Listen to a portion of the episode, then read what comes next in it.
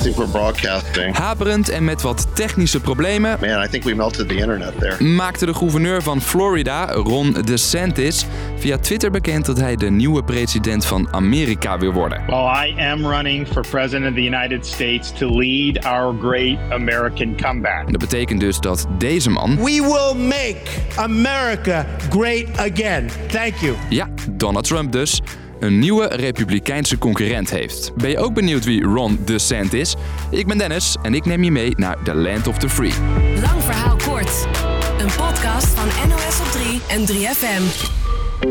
Ronald Dion DeSantis. Als je die naam afgelopen tijd vaker hebt gehoord, heeft het waarschijnlijk hiermee te maken. The Don't Say Gay bill. This week, Florida's Republican Governor Ron DeSantis signaled his support for it. DeSantis is gouverneur, zeg maar de politieke leider van de Amerikaanse staat Florida.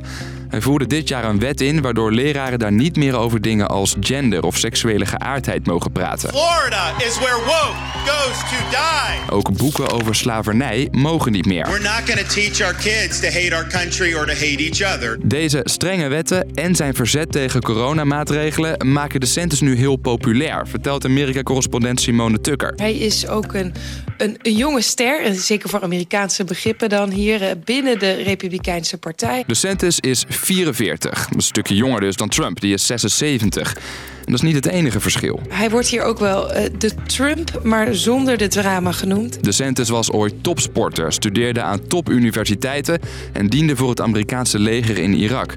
Wat hij in tegenstelling tot Trump niet op zijn cv heeft staan, schandalen. DeSantis is ja, een, een saaie burgerlijke man. Je hoort Amerika-kenner Koen Petersen. En juist dat imago van ideale schoonzoon gebruikt DeSantis nu voor de verkiezingen. Dus wat eh, DeSantis zegt tegen die achterban is... ik heb eigenlijk het beleid van Trump, alleen met mij heb je een normale persoon.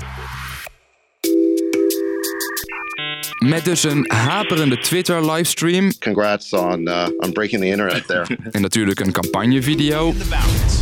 We showed that we can and must revitalize America.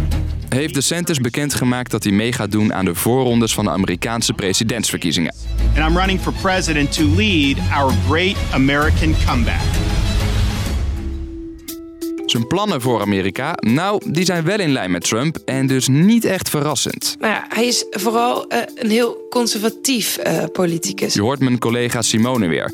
Eigenlijk wil DeSantis alles wat hij in Florida heeft gedaan, copy-pasten naar de rest van Amerika. Als het eh, gaat bijvoorbeeld over belangrijke thema's zoals migratie, abortus, maar denk ook aan, aan wapenwetten. Met zijn plannen wil hij Amerika redden, zegt hij. Replacing the woke mind virus with reality, facts, and enduring principles. Our borders must be respected. We cannot have foreigners pouring into our country illegally by the millions. DeSantis wil van de woke-cultuur af en strengere grenscontroles. Uitspraken die wel erg bekend klinken. Nobody builds walls better than me, believe me. Hij wil heel duidelijk laten zien dat hij het eh, alternatief is op Trump. En eh, hij vindt dat hij ook het enige alternatief is waarmee de Republikeinen echt een, eh, een kans hebben om te gaan winnen om de Democraten te verslaan.